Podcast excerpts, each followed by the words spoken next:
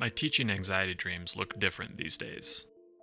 In pre pandemic times, I used to find myself standing at the front of a classroom, demanding that my students write an essay about a poem, only to discover that I hadn't prepped any copies, that no one has any paper, that I haven't even met these students before. In any way, it doesn't matter now because they're revolting, telling me that there's no way they're going to write anything. I yell at them, uncharacteristically, and say, Oh, yes, you will write this essay, and then they start to climb out the windows, fleeing my disastrously managed classroom. Now I just stare at a computer screen. Everyone is on Zoom, and they even have all their videos on. I ask them a question, but no one says anything. I rephrase and ask for a response. Someone clicks off their video. One by one, they all do so, until all I see are names printed across black rectangles. Someone types in the chat, This class is so stupid. I hate him.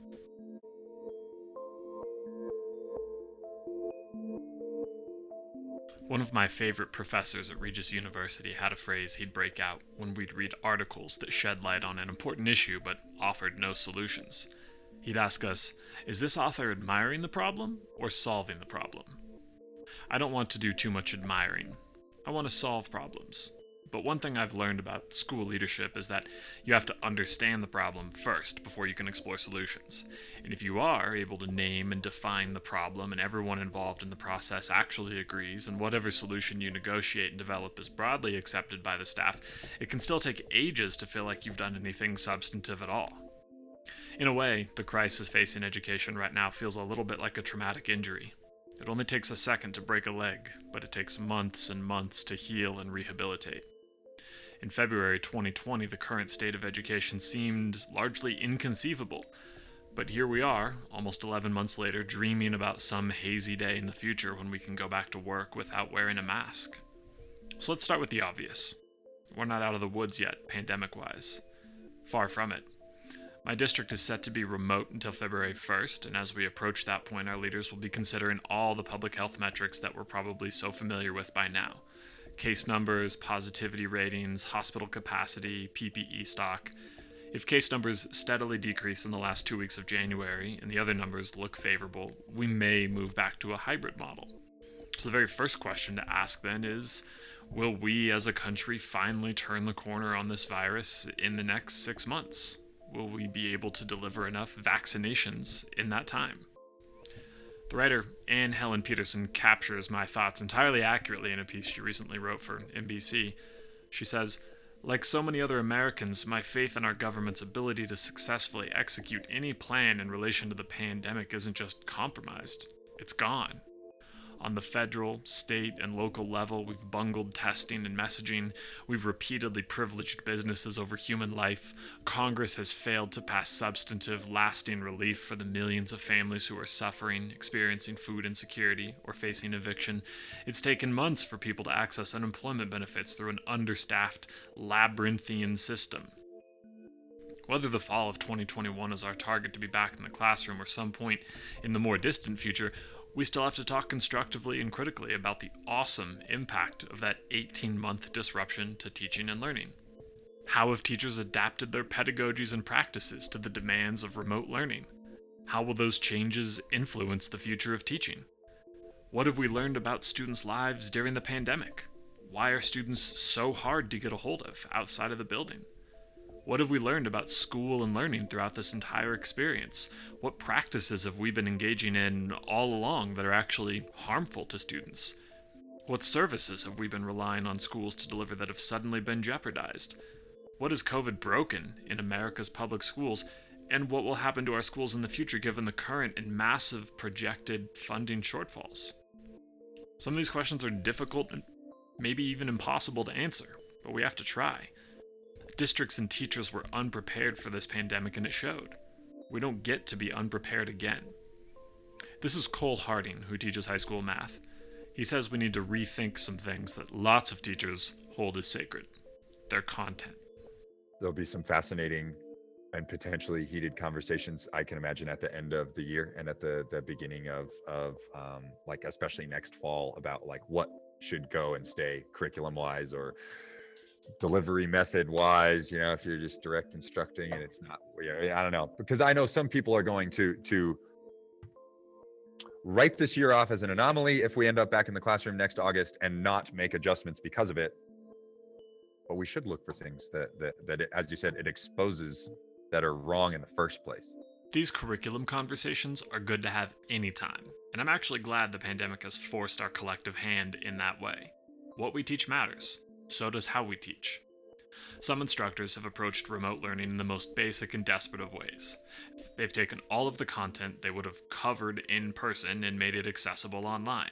They've blasted their students with direct instruction on video conference apps and delivered mountains of notes and worksheets through learning management systems like Google Classroom. I realize I may sound negative when I talk about those folks, so I want to be clear. This is not an indictment of those teachers. I do think that a lot of districts set their employees up for failure by trying to maintain the schedules and structures of in person learning when they moved remote. Some schools pushed on with eight period days to quench some thirst for normalcy. Some, like mine, modified their schedules but were hamstrung in terms of creativity by state mandates around continuous instruction in core subjects. I, for one, wanted to radically alter our schedule one class in the morning and one in the afternoon. Create a block schedule with the potential for deep and extended learning in a limited number of subjects for four to six weeks at a time. But Colorado requires students to be enrolled in core subjects continuously. While the impacts of that kind of creative scheduling would be minimal for my subject area, imagine trying to produce a yearbook like that or develop an orchestra. So some teachers simply clung to what they knew Others have been more innovative. Lots of teachers have flipped their classrooms, delivering self paced, mastery based instruction through videos and tutorials, and used their precious synchronous time for relationship building, discussions, small group, and one on one guidance. Jessica Post, a social studies teacher, thinks that the skills we've developed during remote learning can fill a useful niche in public school offerings. I think uh, remote learning like does actually work for some of our kids you know and as much as i don't want to say i think we should have a remote option all the time i wonder how many people would you know not choose a charter school or not choose homeschooling or something if it was an option to stay at stanley lake but do school from home. Um, and then like those older kids that have jobs and are going into family businesses and stuff like that like it does provide a really kind of cool opportunity for them to get their education but also like do those things. And i i say that with a hesitancy because i don't want that system or the expectation to be that we have to teach both remote and in person in the same class period. Yes. But if if i had like four sections of in-person kids and then one section of my world geography class was a remote thing and I just had to run a Zoom room and they were kind of in the same scheduled period, um, I would think that that would be a cool way to offer some more flexibility to students and families. Um, so that's that's one thing I kind of hope we can come up with some sort of solution to pull some families back in that might be doing homeschooling or that traditional education just really isn't working for them. Yeah. Um, but again, I, I say that with some hesitancy because I haven't been impressed with the distinction between those two platforms as they've been rolled out.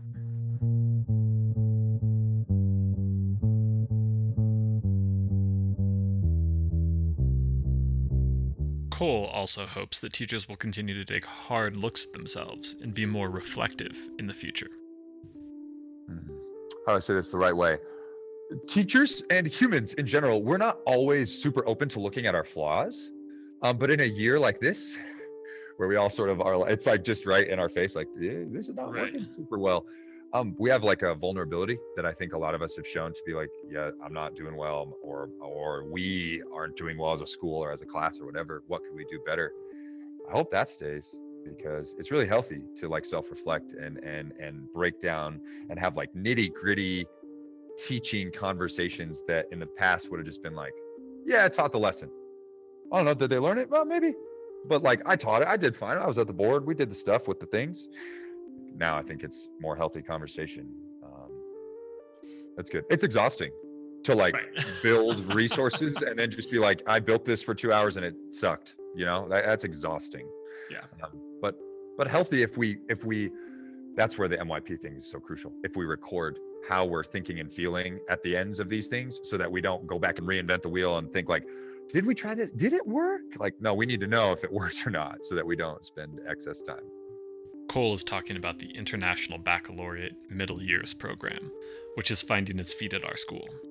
The myp is not a prescribed curriculum but a conceptual framework and at its core is the myp unit planner tool that all teams throughout the school must use to plan their instruction at the end of the planner is a reflection section, which almost everyone overlooks in the rush to get on to the next thing. Cole also hopes that our school, which ascribes to the Professional Learning Community or PLC model of planning and teaching, continues to learn how to share resources among teachers, which arguably we should have been doing proficiently all along, but has really been kicked into high gear this year. Another thing that we will have we will do is is share awesome resources. So I'm going to teach a million different classes between now and the time I retire, but I shouldn't have to make videos for every single concept uh, in all of those classes because if Andrew's made awesome videos, I should be able to steal some of his. And if Rachel makes some, I should be able to steal some of hers. Um, if, if, they say things in a way that I think is conducive to how my students could hear them. Um, so yeah, a bank of video resources, totally a thing of the future in math classroom. Beyond just being reflective, Cole has found his teaching growing in other ways during the pandemic. Live formative assessment data is awesome. So like having google forms where i'm seeing the answers pour in you know i i guess i did the sort of looking over the shoulder checks which as i've noted i miss. But for a warm up for actual data to see where they're at it's way better to have the google form data just coming in live. Um, yeah. every math teacher agrees with that. Um, and then kids driving differentiation. Like who to work with and like I, have opened it up especially my pre-calc kids and they choose quite often um, just via chat do they want to work alone? Um, do they want to work with a partner? Do they want to work in a group? Do do they need some whole class examples? And they're like all very open and, and honest with themselves and with each other about like what their needs are on any given day. So of course i have times in my class where two or three kids are kind of at the board and we're going over one and you know, a few kids are alone a few kids are working in groups i think i'll be more intentional about that though. Instead of letting it happen organically I might start to have some google forms where kids are like that's their part of their warm up every day is like this is what you watched for a video last night. How how do you need to be supported so that you're supported best today? Um, so i think just kids driving more stuff yeah, you're right because we all we all had this collective experience at the beginning of the year where we were like, "Oh my gosh, like nobody's participating in any class. What do we do?" Which was like a terrible, but b did invite a lot more discussions about like what does good engagement actually look like, not just in this environment but in general, which went back to a lot more student choice. Like we yeah. yeah, like we did we did choice based breakout rooms in my in my classes today and mm. it was like give us a one in the chat if you want to do this type of thing. Give us a two if you want to do this type of thing. And then we pop around to the different breakout rooms and give some extra assistance. So, yeah, I agree that even though it came out of a like sort of a place of crisis, that has been a good a good thing for teachers to keep in the back of their minds. Yeah, I mean, I, I think you, you fuse the two. Like you bring them back in the room where they're like jazzed to be in the room, and then you let them pick who they want to work with or how they want to do stuff. Yeah, I just feel like it's like the when we can get back in the room to keep that, it's best of both worlds. We will have many more positive classes. You just want you want a little bit of positive inertia eh, to start your day every day. Positive momentum. That could be a positive thing to start every day. Something that I've struggled with consistently throughout 2020 is making connections with students and families who are determined to not attend class. It frustrates me that I struggle with this too, because I tend to consider building relationships with folks a strength of mine. In a normal world, if a child misses a few classes, you can reasonably rely on the eventuality that the student will be back in the building at some point, and when you have that quasi captive audience, you can start conversations, structure interventions, and make plans for better attendance and behavior. But when there is no school building, the options are far more limited, Every week, my co teacher and I call the parents of our absent students, and honestly, it's not even a case of diminishing returns. With some families, we've just never gained any traction. Some parents don't have valid phone numbers, others have full voicemail boxes. Others say they'll talk to their kids, but that they have to work during the day, or that their child is at a different house, or wants to drop out and sees no point in doing online school, any number of things. We had 16 weeks of school this semester. When you factor in two class periods per week plus the asynchronous Friday, for which we also took attendance, there were roughly 48 opportunities to, quote, attend class. One of my students missed 42. Several others logged into class only a handful of times and never completed a single assignment. We begged them to come to class, but we never could figure out what circumstances kept them away. Like school is a place to learn, um, but school is a place to to be and to become things. Uh, and so I I see I see kids, link leaders, even man. I mean, who are our most for listeners listening? Uh, link leaders are our most vivacious. Uh, uh, we have a very diverse group in there. They're motivated. They're a motivated group of kiddos. I even got link leaders that I teach in certain classes who are just like you can tell they're just they're drained because it is. It's all business. There is no there is no dressing up on on you know spirit i mean we had hybrid but there's you know when we're all online there's no dressing up for spirit week with the squad and letting that be the motivating factor for the day that you you at least get to go through your day and see your people. Um i mean you talk about business is business. How about the kids? My my wife will tell you she's like i was an a b and a few times c student in high school only so that I could wind up with a volleyball scholarship. I only needed a good enough GPA so that I could get onto a volleyball team in college that would accept me and not just think, hey, you're a good volleyball player, but what's with your 1.2 GPA? Like it's the only reason she tried hard in school. And and for a lot of kiddos I know um, that that sports or music or or whatever their extracurricular thing is is their thing. Um, when that goes away, yeah, school is it's worse than a box to check. It's like a box that you don't want to be at and you got to check. Yeah, I don't know. It's bad. Again, building that sense of community. Part of the sense of community is taking care of one another. Not having homies in the building. One big disruption is like monitoring and supporting mental health. And I know that you're a big part of that too. You know, uh, yeah, we we had a student. We're not going to share names. We had a student. Uh, both of us last semester that, that would regularly be in our room, whatever, like after school because she had had a rough day and stuff. And like, there are so many teachers in the building who like I have kids come see me that I haven't taught them in two or three years, but they just they just need to be heard and they just need somebody to see that they're having a good day or see that they're having a bad day and and experience that and, and process that with them. Kids aren't coming to my office hours to tell me about their good or bad days. I wish they were. I i broadcast that but i don't know. There's again some barrier about like you know, I don't want to bother Mr. Harding. I don't want to, I, I'm not, I don't want to log on to Zoom to do it. It could be that simple, right? Yeah. Or it just doesn't feel as real of a connection to like, I'm going to go book an office hours appointment with Mr. Harding so that I can tell him that I'm not feeling very well versus I'm walking down the hall and his room's open. So I'm just going to pop in and see him. And then That's right. we talk about something else completely unrelated. And 20 minutes later, I, we're having a different conversation. So I think a lot of times those things just happen those connections happen organically and sometimes accidentally and it's it's hard to to plan those.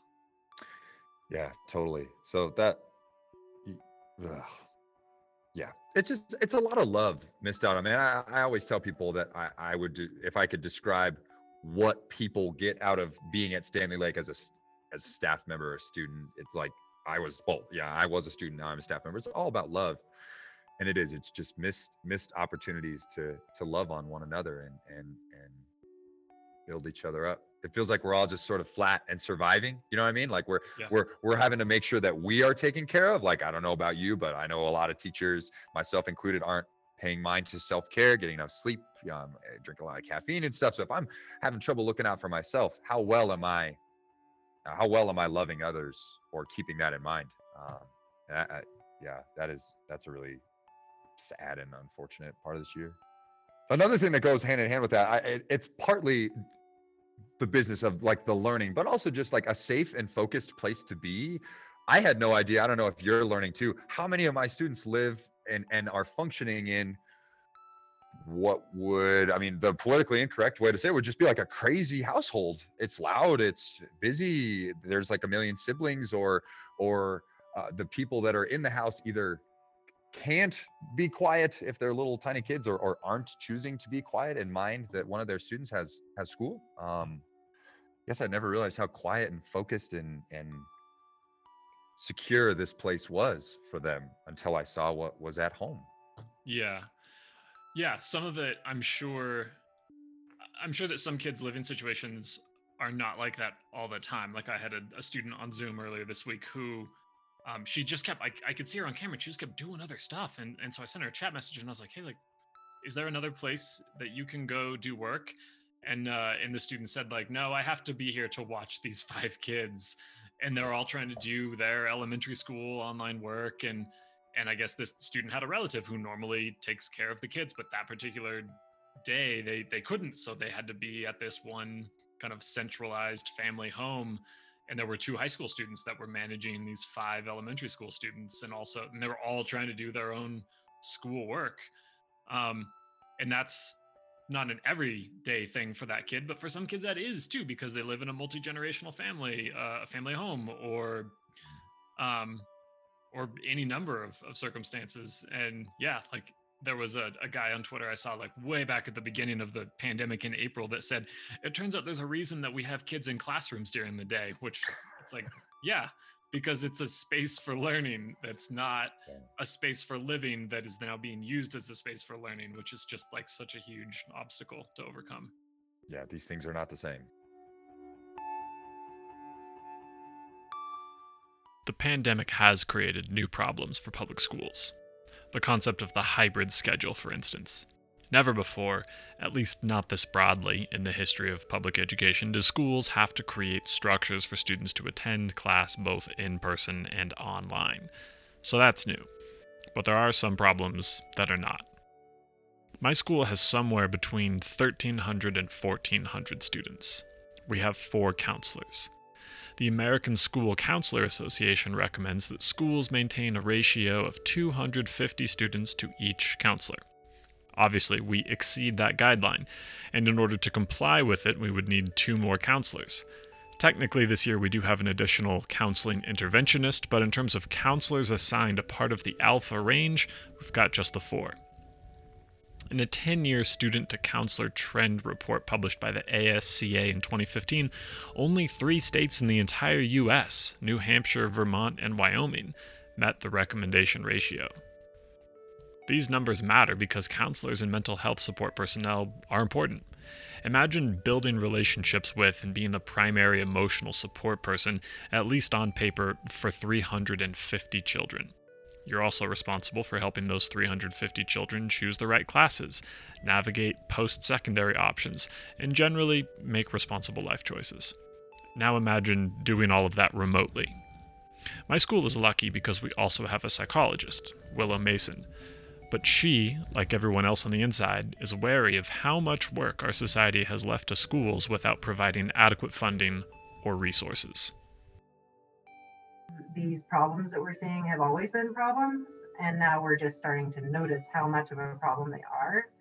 Um, so I kind of am caught between like two perspectives here, which is that either it's going to continue to be a bigger problem um, because of the financial constraints of the whole country, the whole world, you know, um, or the hopeful, optimistic side of me that I kind of have to keep holding on to, partly because right. of the field I'm in, um, is you know, maybe this is going to expose the, ex, you know, the extreme nature of those problems in a way that's actually going to help to, you know, channel a little bit more funding towards those things. I, am always hopeful that mental health is going to become a little bit higher on people's radar. Um, and it seems weird at this stage to be like trying to look for any kind of silver lining. Um, but if if that the outcome of all of this is that the you know the equity issues are highlighted um, a little bit more clearly for people that maybe we'll start to see some differences on the other on the other side of this.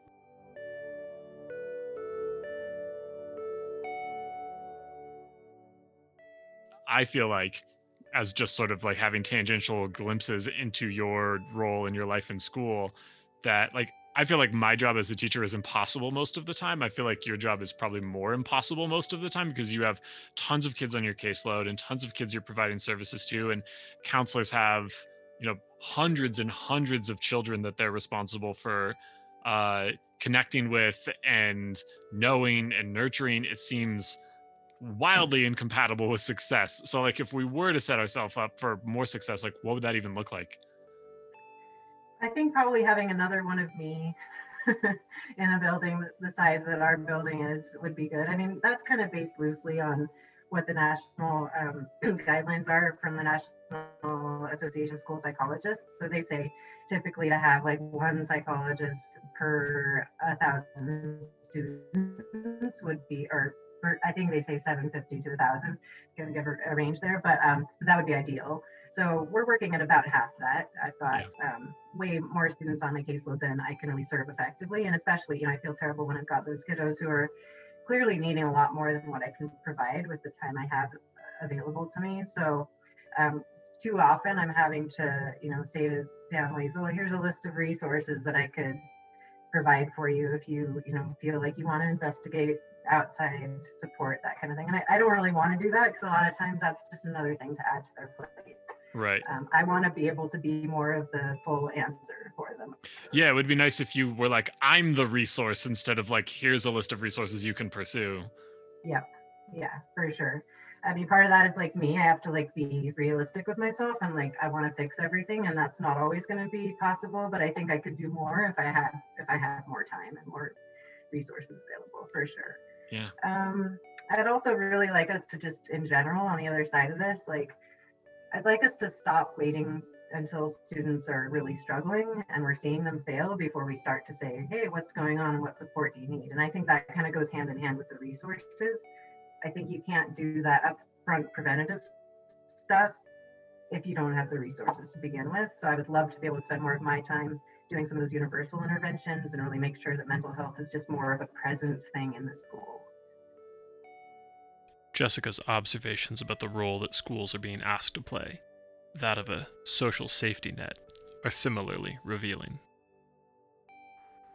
Not only are kids like learning social skills and developing friendships that are, you know, possibly going to last your entire life. I mean, I have friends that I met in high school and have memories from high school and all of that. But I mean, healthcare and food services and i think are those are the two biggest ones i think that it's just been highlighted so brightly um, that we're not doing a good job at providing for our families in this country if they're so dependent for food and mental health services on this already completely underfunded and struggling system and that's what we've decided as society is like yes let's just have schools take care of that as well even though we're not asking teachers to become qualified therapists or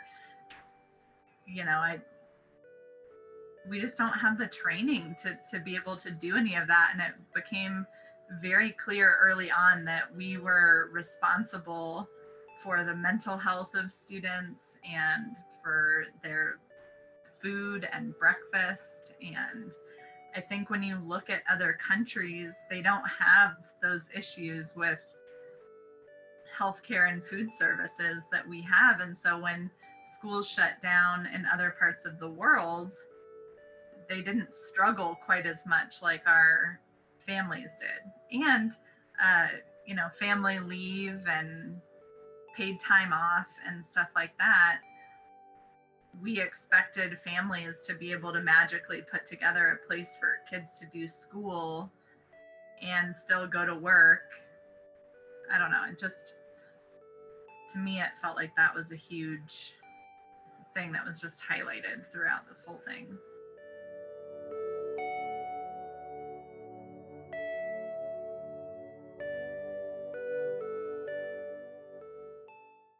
Jennifer Berkshire and Jack Schneider recently published a book called A Wolf at the Schoolhouse Door. It's a long form expose of sorts detailing the sometimes underhanded and sometimes overt attempts by American politicians to defund and privatize American public education. They write The public has a broad and inclusive set of goals for the schools. They want young people to develop basic academic skills, certainly, but they also want them to develop critical thinking skills citizenship competencies, and positive character traits. They want students to discover their talents and abilities, to engage deeply with literature, and to explore the arts. And if that weren't enough, they want young people to be socially, emotionally, and physically healthy. That's a tall order. one that requires extensive programming and the resources to pay for it, particularly if the goal is to reach all children, no matter their out of school circumstances. Even though it always feels like we're at an inflection point in American society, I really think that we are right now. We can either pay for educational services, or we cannot. We can serve schools so that they can serve the country's broader interests, or we can let them starve. We can pay taxes, or we can cut taxes. Such are the hazards of living in a plutocracy. In a 2017 speech delivered to a gathering of Silicon Valley magnates, Betsy DeVos said that her ideal as of then and as of yet uncreated educational system would protect and respect, quote, parents' fundamental right to choose what education is best suited for each of their children. She cited a blend of traditional, charter, private, virtual, and other delivery methods to get this done. She talked about the importance of innovation, citing how nobody carries blockbuster cards anymore because we all use Netflix. The whole speech was full of weird virtue signaling about not wanting to leave kids behind because teachers want to, quote, protect the status quo, and marked by convincing sounding but ultimately silly false equivalences. Like, yeah, we don't go to a brick and mortar store to rent tapes anymore, but that doesn't mean that in the time between 1995 and 2020, children are all of a sudden capable of learning algebra in a week. It still takes focus and sustained effort to learn how to write, even though we can learn about paragraph structure on YouTube. Intellectual acts still take time to cultivate and perform. So ultimately, the innovation will save us crowd is often the same as the get more for your money crowd and the taxes are bad crowds. And none of these crowds are actually right about schools. What's more is that often those folks don't have a clue about the effects that economic inequality have on children who stream every day into our public schools. The pandemic's worsening effect on income inequality will almost certainly exacerbate those hardships and make it even more difficult for struggling families to pay their way to a better education, which is what DeVos would have us all do. Lest this rant get too partisan, here's a quick fact about plutocracy. The Quaker school the Obama girls went to, Sidwell Friends in Northwest DC, a year's tuition in the upper school will set you back at least $45,000. Back in reality, my assistant principal is worried that we're going to have to keep rostering students remotely into next year and beyond just to maintain our per pupil funding. My fear is because we are a school funded that we're going to need as many bodies as we can to keep to something as traditional as we have going forward and that that may impact or may have to have us work in this sort of remote environment going forward. If that's the case, we might be able to build structures and make it less awkward than we currently are and offer that with timelines that we could in fact hold. Um, there's an educational piece that we can deliver and we can deliver in a reasonable chunk through this, albeit structured method that's not perfect and is not allowing us to do what we normally do in scope and sequence. But I think we have greatly undervalued, not thought about all the pieces of school that are the unwritten rules. So the things that kids really enjoy, whether it be the passing period, whether it be the hangout time, whether it be the assemblies that they all complain about, but secretly inside are kind of important. Right. And they would recognize it I think they'll recognize it more next year than they do in previous years because we haven't been able to do it. Yeah. So I think there there's so many pieces there about how do we fix that. And I think that the, as we're in this remote setting, teaching through a screen, it's really hardening the kids and decreasing the levels of participation some of it from all those social structures. Even though we try to do things to create engagement and kids talking amongst kids, they are, in my mind, really emotionally blunted based on what is happening and just not having the the full experience that you normally have in an American classroom, especially.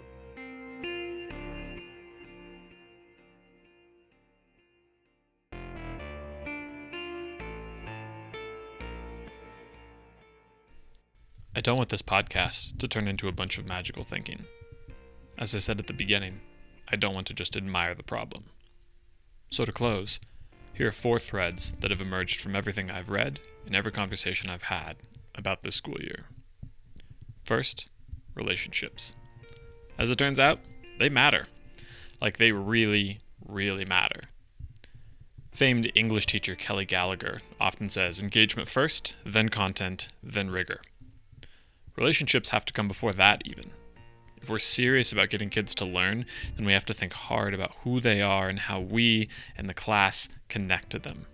It seems obvious to me. It may seem obvious to you. But I really do wonder how many teachers view themselves as the gatekeepers of knowledge and just don't care about what their students think about them, about their class, don't ever think twice about their students. That terrifies me. Deeply connected to that concept is the broader idea of engagement. We've had many conversations about getting kids to participate in class online, way more than we ever had before the pandemic. So, what do these conversations look like post pandemic? Were everyone's classrooms magical little petri dishes of participation before? I'm worried that we're going to be like, okay, everything's normal again, so class is boring again. I'd hate for that to happen. Third, assessment. They're sometimes silly and sometimes great. It all depends on how we use them. We know this. Back in the spring, a whole bunch of standardized tests were canceled, and guess what? Nothing terrible happened. We've created a toxic culture around assessment so that when we hear the word, our fur gets up. We think it means lost days of instruction and kids freaking out about irrelevant content. It doesn't have to be this way. Literally any time we ask a kid to do something to see what they know, we are assessing. And in an environment where we don't physically see our kids or we have inconsistent contact with them, the moments that we do get work from them matter even more. Teachers have had to up their assessment game during the pandemic, and states have had to ratchet it down. I hope that both of those trends continue. In the podcast Nice White Parents, which if you haven't listened to, you absolutely should, the host takes us through a segment in which she interviews folks who attended Brooklyn public schools in the 1970s and 80s. She asks them again and again if their school was good or if the education they received there was adequate. Pretty much everyone just says, yeah, it was fine. We never thought about it. And that's because neighborhood schools were the default, which, yes, I know, is also often the case in, in this context because those particular Brooklyn families weren't super resourced, but also because no one was obsessing over test scores or STEM schools or the latest trend the way that we tend to now. So, bottom line, assessments are good and useful tools, and we should all, states, districts, and teachers, use them responsibly. And finally, communication. This has many levels. In the spring, our principal sent us daily messages through Google Classroom and have never felt more connected to him. In my most engaged Zoom classes, the virtual chat box is filled with kids joking, sending links, helping out, asking questions. I don't totally know what communication success looks like on a broader level right now because everyone is so saturated with digital content. My principal and our district leaders send out lots of emails, and some get read and some don't. Many parents and teachers are overloaded and anxious, and it's easier to delete things than it is to read them. But the bigger question remains how do we communicate with parents in meaningful ways? Is it a once a week bulletin? A Twitter feed? Regular updates to an attractive, accessible website that folks can opt into checking? Is it all of those things?